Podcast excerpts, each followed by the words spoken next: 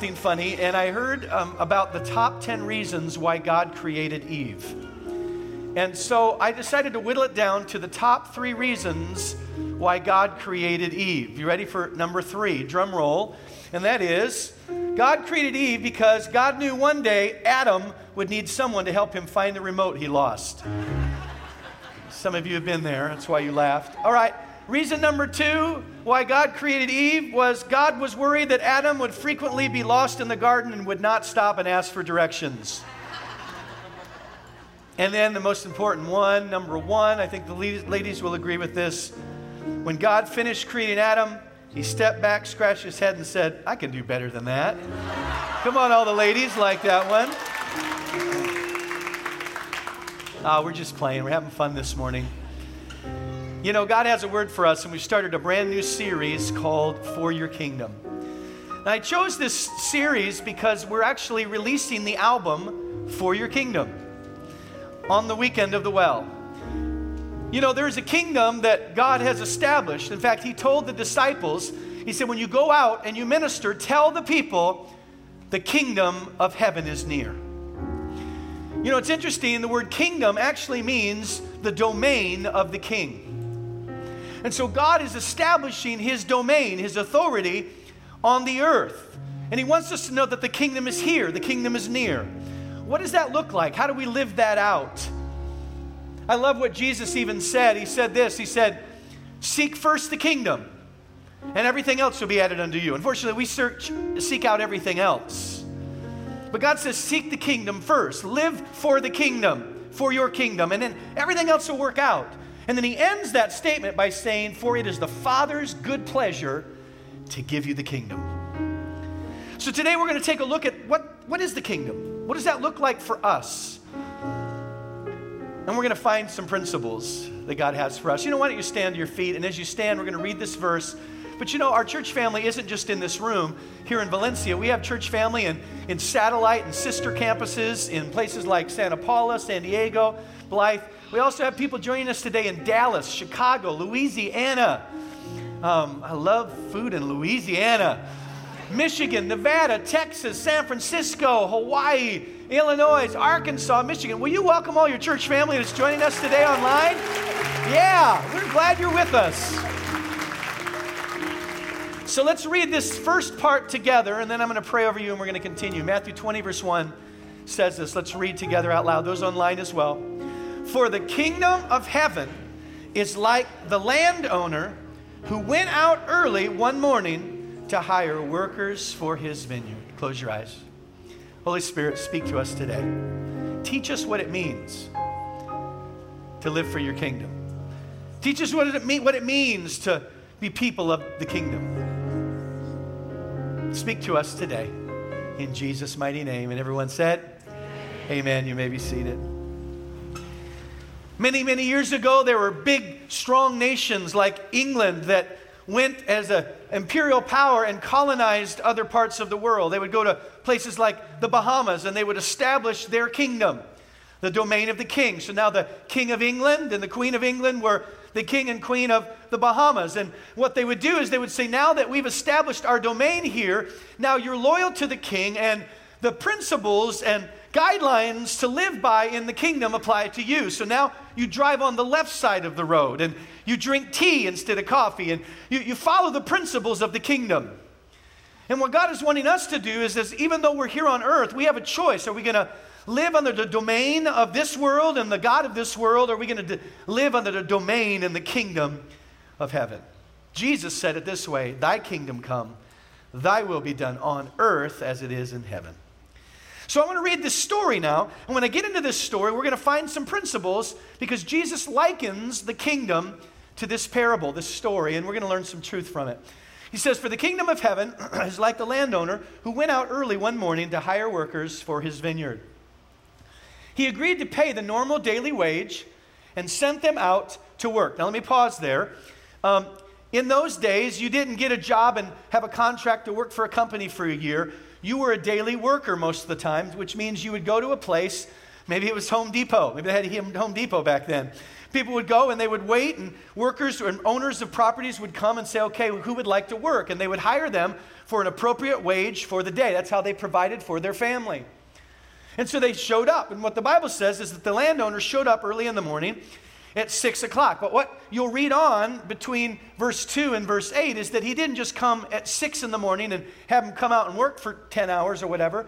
He came back at 9 and hired some more workers. He came back at 12 and looked for some more workers. He came back at 3 and even at 5 with only one hour left in the day, and he hired workers for the field. That evening, he told the foreman, pay them, beginning with the last workers first. When those hired at 5 o'clock were paid, each received a full, day, full day's wage. But those hired first came, they, when they came, they assumed they would receive more. But they too were paid a day's wage. When they received their pay, they protested, they complained. Those people worked only one hour, and yet you paid them just as much as you paid us who worked all day long. He answered them, Friend, I haven't been unfair. Didn't you agree to work all day for the usual wage? I wanted to pay this last, these last workers the same as you. Is it against the law for me to do what I want with my money? Should you be jealous because I'm kind to others? So those who are last now will be first then, and those who are first will be last. In this story, we see some principles, and I'm going to give you two today that'll help you and I to live as people of the kingdom. For your kingdom. Say that with me. For your kingdom. If we're going to be people of the kingdom, if we're going to have the kingdom near us rather than far away, if we're going to participate in the domain of the king, we need to understand that it's a kingdom of workers.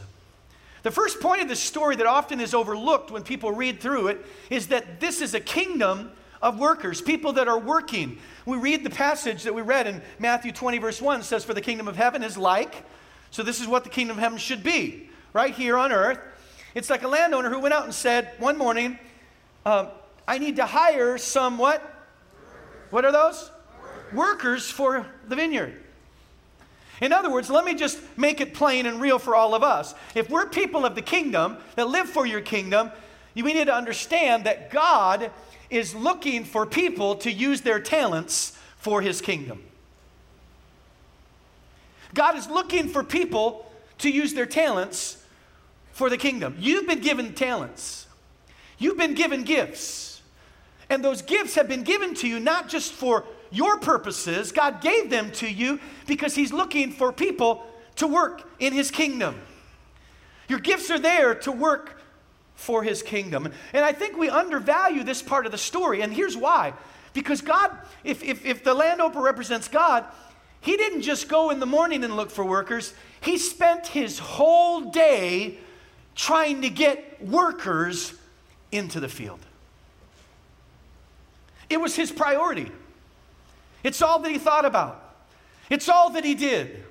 And the point I want to make is that this idea that God is looking for people to use their gifts and serve in the kingdom is a big deal to God. In fact, let me show you. The, Bible says in Luke chapter 10, we're going to look at it, Jesus sent out 70 followers of his to go into cities to prepare the way for him to come. And he was sending them out to lay hands on the sick, to heal people, to cast out demons, to do all these amazing miracles. But before they went, these were his instructions. This was the most important thing that he told them. Says in Luke 10 2, these were his instructions to them. The harvest is great, but the what? Workers, Workers are what? Few. Are few. And he goes on to say, so pray to the Lord who is in charge of the harvest, ask him to send more workers in to the field. This is a big deal. God is saying, listen, my kingdom is a kingdom of people who are supposed to be busy working for the kingdom. In fact, we should make it our prayer that God send more workers into the field. God bring more people into the field. There's so much to be done. So much to be accomplished. And he needs laborers, he needs workers, he needs you. In fact, let me just push the envelope a little bit. Some of you may be a little uncomfortable, but if the kingdom is about working for the kingdom, if you haven't found a place to use your gift for God or you're not using your gift for God, how near are you to the kingdom? Somebody say, oh, me or amen, something. Just throwing that out. You see, God gives us our gifts, and He gives us not just for our kingdoms, not just for our families, not just for our future, but we learn to live for others. We learn to live to, to be a part of Thy kingdom come, Thy will be done. And part of that is understanding that we're supposed to use what we've been given to serve in the kingdom. You know, examples of this, I, I found a story of a church down in San Diego, and one of the things that they love to do is empower people to use their gifts.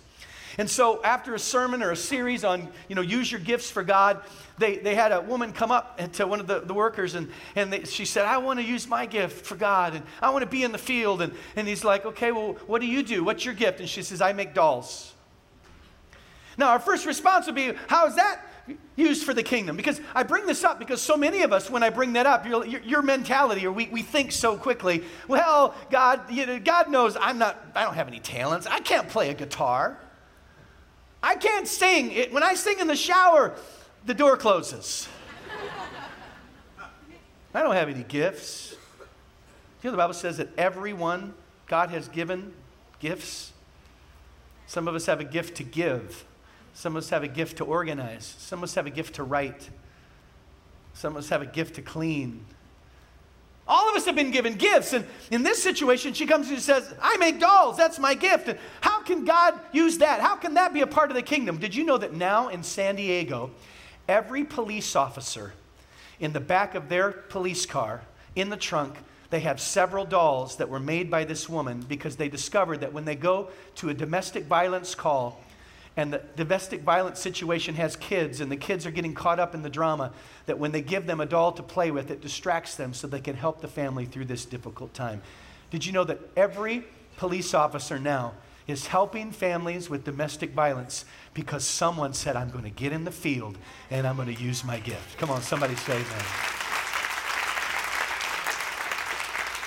There was a woman that got saved here at Higher Vision. I believe she was a Buddhist at the time, and she got saved about five, six years ago. And recently they moved out of, out of the state to another state.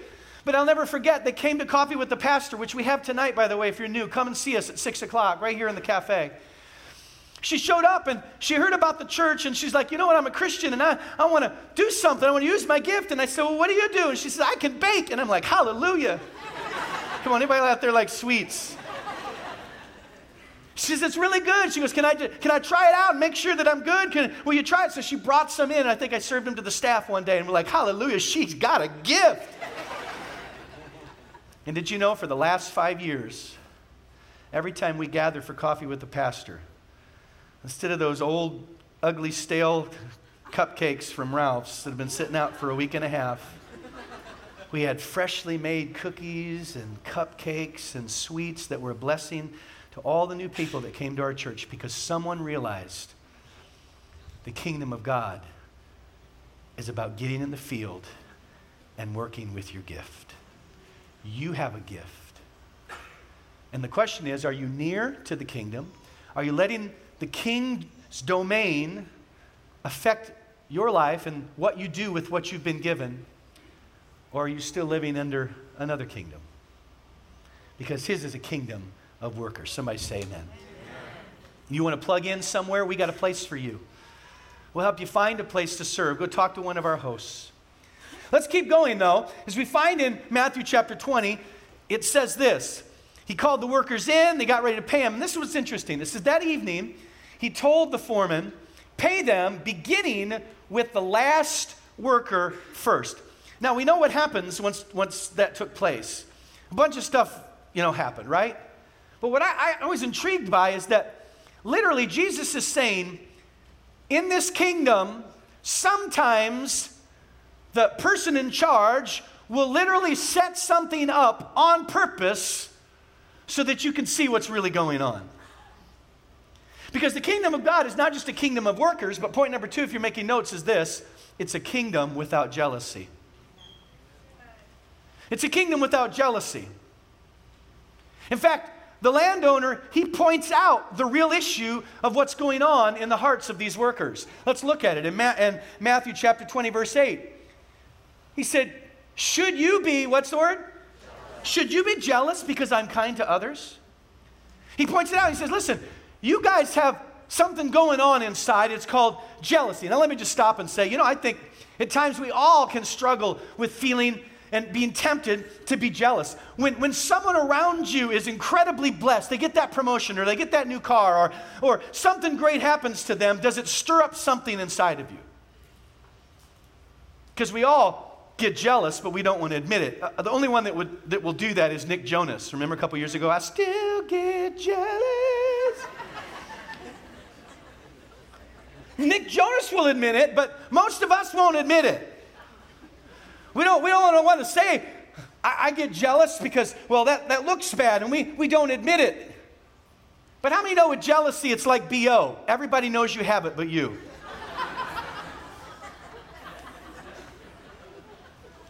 Because you can see it, you can smell it. Because it comes out of your attitude, comes out of your emails, comes out of your posts And what happened is literally, if God is the landowner, God set up the situation. Maybe someone is getting blessed around you because God is trying to help you to see what's really going on inside of you. Because the kingdom of God is not a, a kingdom of jealousy, it's a kingdom without jealousy. See, what God's trying to get us all to do is simply this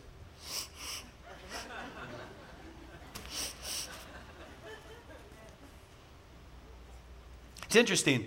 We're going to talk about jealousy for a minute. I, you know, sometimes when you're studying, you're preparing, you don't know what you're going to get till you get there.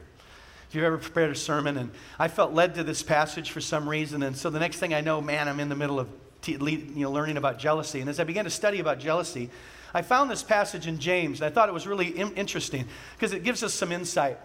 It says this It says, If you are wise and understand God's call or God's ways, in other words, if you're going to live by the king's principles, if you're going to be wise and live that way, prove it. This is few, one of the few times in the Bible. Prove it by living an honorable life. And then it begins to tell us what makes us unhonorable. Because if you are bitterly what? Jealous and there is selfish ambition in your heart, you should underline those. Don't cover up the truth with boasting and lying. Don't just throw another shirt on and keep your arms down. Take a look. Take a whiff. Evaluate what's really going on because there is, for jealousy and selfish ambition, selfishness are not God's kind of wisdom. Now, watch this. Such things, living a life of jealousy, living under this world's domain instead of buying into God's principles, here's what happens. Such things are earthly, now it's going to get worse, unspiritual, now look where it goes, and even demonic. In other words, we open ourselves up to the influence of evil spirits, of the enemy, when we buy into the domain of this world rather than embracing the domain of God. And it goes on to say, for wherever there is jealousy and selfish ambition, now, guys, leave this up, okay? And I'll come back and we'll go to the next point in a minute. But wherever there is jealousy and selfish ambition, there you will find disorder and evil of every kind. Every kind. You know what that means in the Greek? Every kind. think about some of the kinds of evil that you can think of. Do you realize that sometimes the root of the evil things that are happening in the world are because of selfishness and jealousy.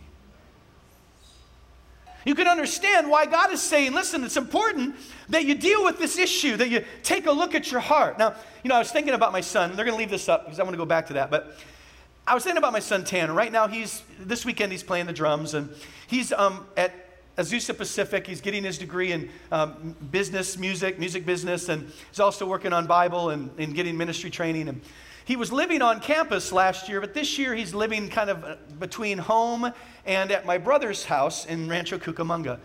so he'll go and stay over there for the week, and then he'll come back. And when he comes back, we're always excited to see him. I mean, how many of you, when your kids come home, you're excited to see them most of the time? Um, some of you that are getting close to empty nest age, you understand where I'm going with that. And, and so, but we're happy to see him. But what's funny is that usually we'll call and say, hey, what's going on? I'm coming in. I'll be at home at, you know, 6 o'clock and I'm in traffic and blah, blah, blah. And so, you know, the, the door will open and we're like, hey, son. And then suddenly he'll walk in and there'll be a companion, another person, and sometimes another person, and sometimes three or four more persons. And he'll have five or ten people with him. And it's not that we're not happy to see him, but we're expecting to see him, not everybody else. Can I, can I just tell you that jealousy always comes with a companion? It always does. You read through this passage, every time we see the word jealousy, for where there is jealousy and what does it say? Selfish ambition. You see, jealousy opens the door to so many things. In fact, if you read through the story, here's how it begins. They start uh, to get jealous, and what happens? They start the first part because it'll open the door. Here's another companion of jealousy. That selfish ambition starts to stir up, and then what do they do? Because of jealousy, they start to compare. And they go, wait a minute, they worked an hour, we worked 10 hours. That's not, wait a minute, I don't understand. They start comparing, and then that opened the door to the next thing. And what's the next thing? The next companion is complaining. So they start comparing, and then now they start complaining. Well, wait a minute, I deserve more because I worked more and they worked less. And then it moves from complaining to coveting.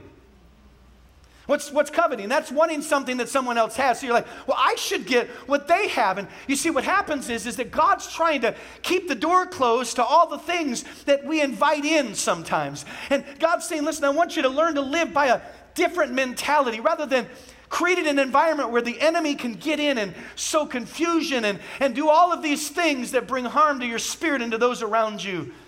Because the kingdom is a kingdom without jealousy. Y'all still with me? Say amen. No, I've seen it. It's, it's that God literally wants to give you some spiritual deodorant. Come on, amen. I'm going to work that angle all service long. You know, I, I heard about a company, and this is an example of how jealousy can destroy. And there were these two um, people that were hired at this company. One was named Sam, and one was named Susan. And their jobs were different but parallel and so they were paid the same.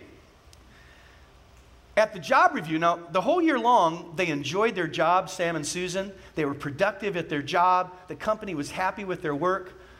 But at the job review at the end of the year, when they started talking about Sam, suddenly they started to have this conversation. Well, wait a minute, Sam should be paid more than Susan because Sam oversees five people, but Susan oversees three. And, and you know, Sam has five in his family, but uh, Susan only has four. And he needs to make more. And then Susan and her team started going, wait a minute, when I was looking at it, I have two degrees, but Sam only has one. And I'm a single mom, and he's got another worker in his house. And so this argument and all this jealousy and starts to happen, and the next thing you know, two employees that were productive and happy now are suddenly unproductive and unhappy, and the company doesn't know if they want to keep them because jealousy brought along some companions of comparing and complaining and coveting. And when Sam got his bonus at the end of the year, he's all excited until he found out that Susan got the same bonus he did.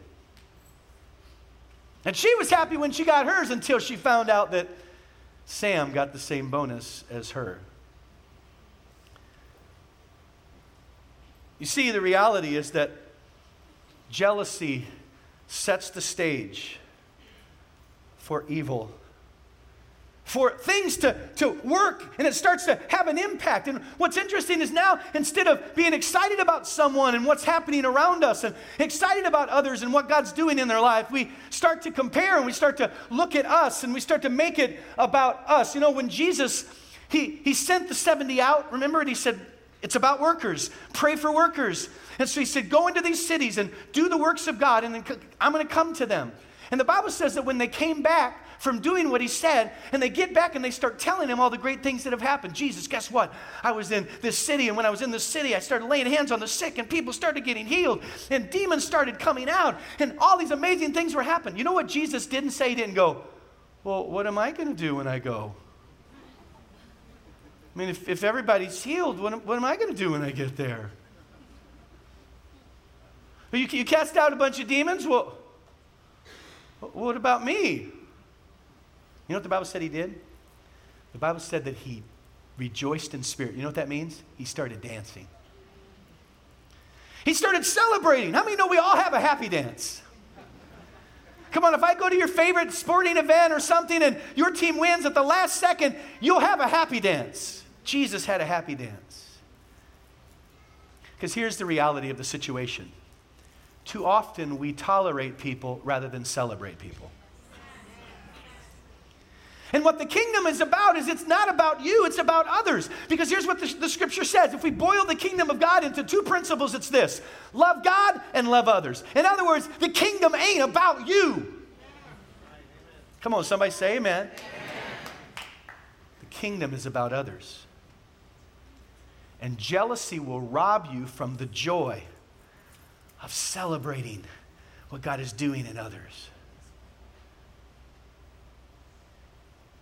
You know, I was kind of thinking about this, and I, I remembered a, a verse in Romans, Romans chapter 12, which simply says this Rejoice with those who rejoice, and weep with those who weep. Be of the same mind toward one another. See, what God is looking for is people who understand the kingdom. And when you understand the kingdom, here's what you, you realize is that God's giving you a gift to work in your part of the field. And what he's looking for is for people to get excited when other people get in the field. Because we want everyone in the field. In fact, it's interesting though, because when we start to see the story, they get angry and they say, Why didn't you pay us more? And then here's what Jesus said, or here's what the scripture says that the response of the landowner was. He said, Wait a minute, friend. Have I been, I haven't been unfair. Didn't you agree to work for that daily wage? In other words, here's the point. When you came to Christ, you looked at the cost, you looked at the price, you counted the cost, you looked at what He's blessing you with, eternal life, and you, you did all that, and you said, Okay, God, I'm going to sign on the dotted line. I agree. This is a, I'm willing to make this commitment. I'm willing to pledge my loyalty to the king. I agree and then you signed the contract and found out that the cars went on sale the next day. or maybe something happened that surprised you, and now someone else in your mind is getting a better deal. And what the, the, the, the landowner says here is he said, wait a minute. Didn't you think it was a fair price? Didn't you think it was a fair deal? Didn't you agree to the terms? You know, it's funny when we go um, as a family, we'll go uh, play uh, on our camping trips. We'll go play uh, football, and all the kids, all the the um, cousins and nephews and nieces will get up together and we'll we'll get ready to play football. And when we do, we split off into two teams, and then we set up the rules. We say, okay, this is the out of bounds over here. Everybody got it? This is the out of bounds over here. This is the, uh, you know, where the touchdown line is. The end zone is right here. It's this tree and that tree. Back there, those two trees, that's the other end zone. And, and you got to have five plays to, you only have five plays to get a first down, and the first down is right here, and we set up all the rules. And, and when someone runs, it's not tackle, it's two hand touch. You have to keep re emphasizing that rule. And um, everybody got it. And so everyone's like, yes. We agree to the terms of the game. And we get on the field and we start playing, and everyone plays, and everybody enjoys the game, even when sometimes you don't get a first down because you agreed to the rules. But then something interesting happens. Carlo, the seven year old cousin, walks up and says, I want to play. And when Carlo comes up and says, I want to play, suddenly the rules start to change. Because he's little. He's not as big as the rest of us. So instead of having to count to seven alligator like everybody else, he just runs straight in. And nobody minds.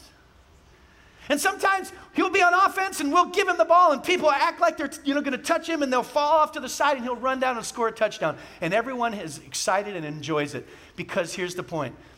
We're more excited about him being on the team, on the field, than winning the game. And what God is trying to teach us in this process with this issue of jealousy is that, listen, it's important to get people on the field. Your job is to help us fill the field, to use our gifts to fill the field because there's, there's a big, huge field out there and there's so much to do and the workers are few.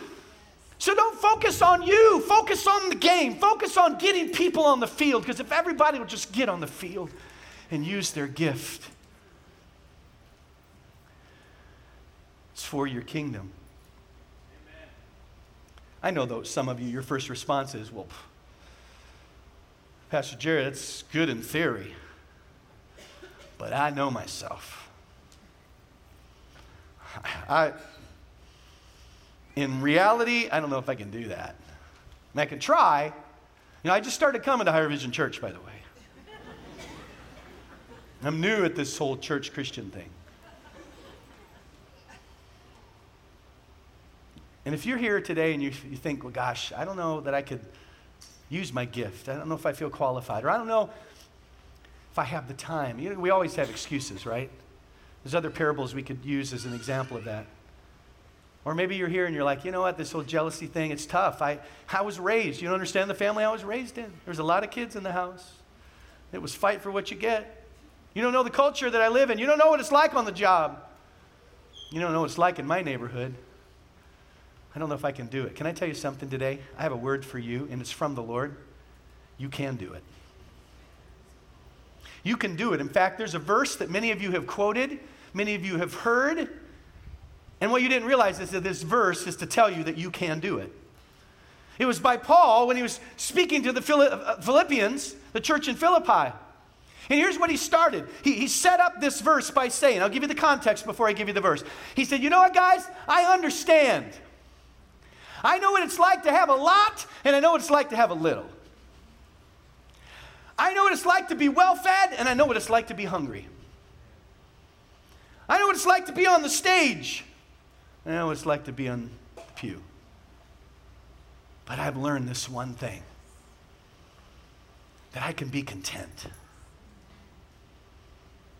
Whether I get the hour wage or I get the day wage, I can be content in all things because I can do all things through Christ who strengthens me. Do you realize that that verse was written so that you could know that you could overcome this kingdom, this world's idea and dominion, and you can step into God's concept of what it means to live for his kingdom? You can do it. You can do it.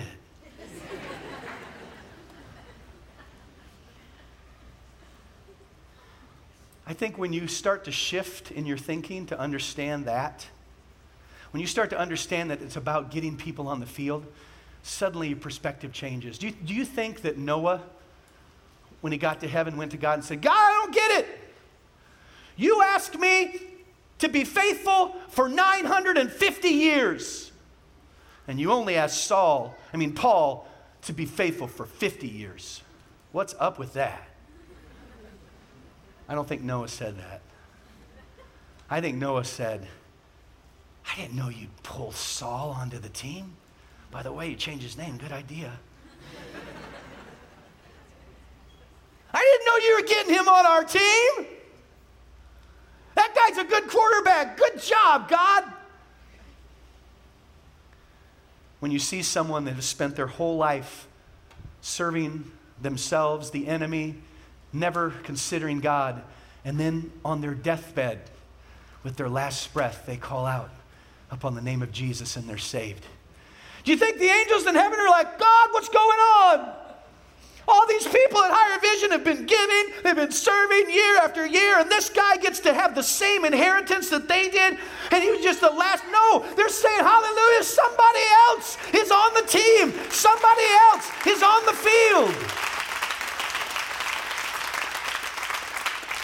That's what God is trying to stir within us, that we can rejoice with those who rejoice. I'll end with this. Sometimes, though, we can feel, I'm going to have the worship team come. Sometimes we can feel like, well, God, I'm trying to use my gifts. I'm trying to serve and trying to, to embrace your principles, but I don't know if it's really making a difference. I mean, maybe you're here and you, you've got a gift of music and you want to be a songwriter, and so you've worked on some songs, and you're like, man, I've spent hours and hours working on these songs, and then I bring them to people that, that are in ministry, and they hear them, and they're like, yeah, cool, and nobody ever uses them. Just wasted my time. Well, all those years, Pastor Jared, I served as an usher, but you know, it didn't really make a difference. I mean, I came early, cleaned things up so people could come in. They could have got in on their own.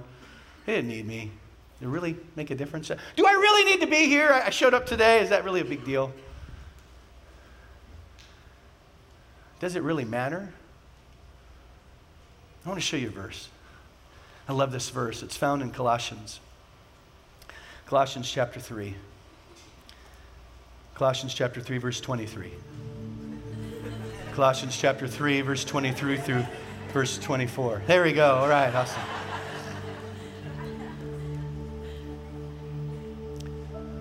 Work, what's the next word? Willingly at whatever you do as though you were working for the Lord rather than for people. Remember that the Lord will give you an inheritance as your, what is it? And that the master you are serving is Christ. You know what that tells us? That even when you said, I'll help, and you showed up and they canceled the event, and you felt like you wasted your time driving over there and coming back. Even when you volunteered in kids' ministry and you showed up and there were too many workers and you didn't stay, you ended up going home. But usually it's not that way, it's the other way around. But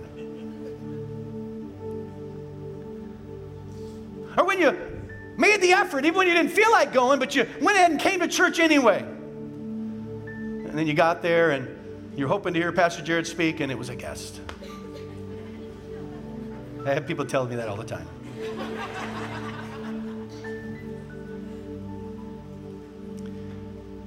You know what, what this verse tells us? You didn't waste your time. Because you didn't do it for me, you didn't do it for higher vision. You did it as unto the Lord. And here's what it says it's not wasted. And here's why you know because God is keeping track. And one day, He's going to call your name. And you're going to stand before Him. And He's going to say, Here is your reward. It's never wasted. To lift your hands in worship when you don't feel like it to sign up and serve in a ministry when you're not quite sure you have enough time, to take the job that nobody else will take. But when you have the heart that says, Lord, this isn't for me, this is for your kingdom. This is for your kingdom. Guess what? As soon as you do, do that, God starts the clock. He just clocked you in. One day He is waiting to reward and bless you. Yes, we all get the same reward. We all will go to heaven. You know that you can't get to heaven by working for it, right? It's by faith we're saved, not of works. And a lot of people try to work to get there. That's why the person that breathes their last breath and, breath and calls on Jesus is going to get the same reward as you do because we don't work for it. Some people stumble over that. They're like, well, why do they get to go to heaven? Listen, it's because you don't work for it. You, you call on Jesus, you have your faith in Him. He did the work. But yet at the same time, God isn't wanting you to work to get you into heaven. He's wanting to work so He can bless you in heaven with more. And not just in heaven, but on earth.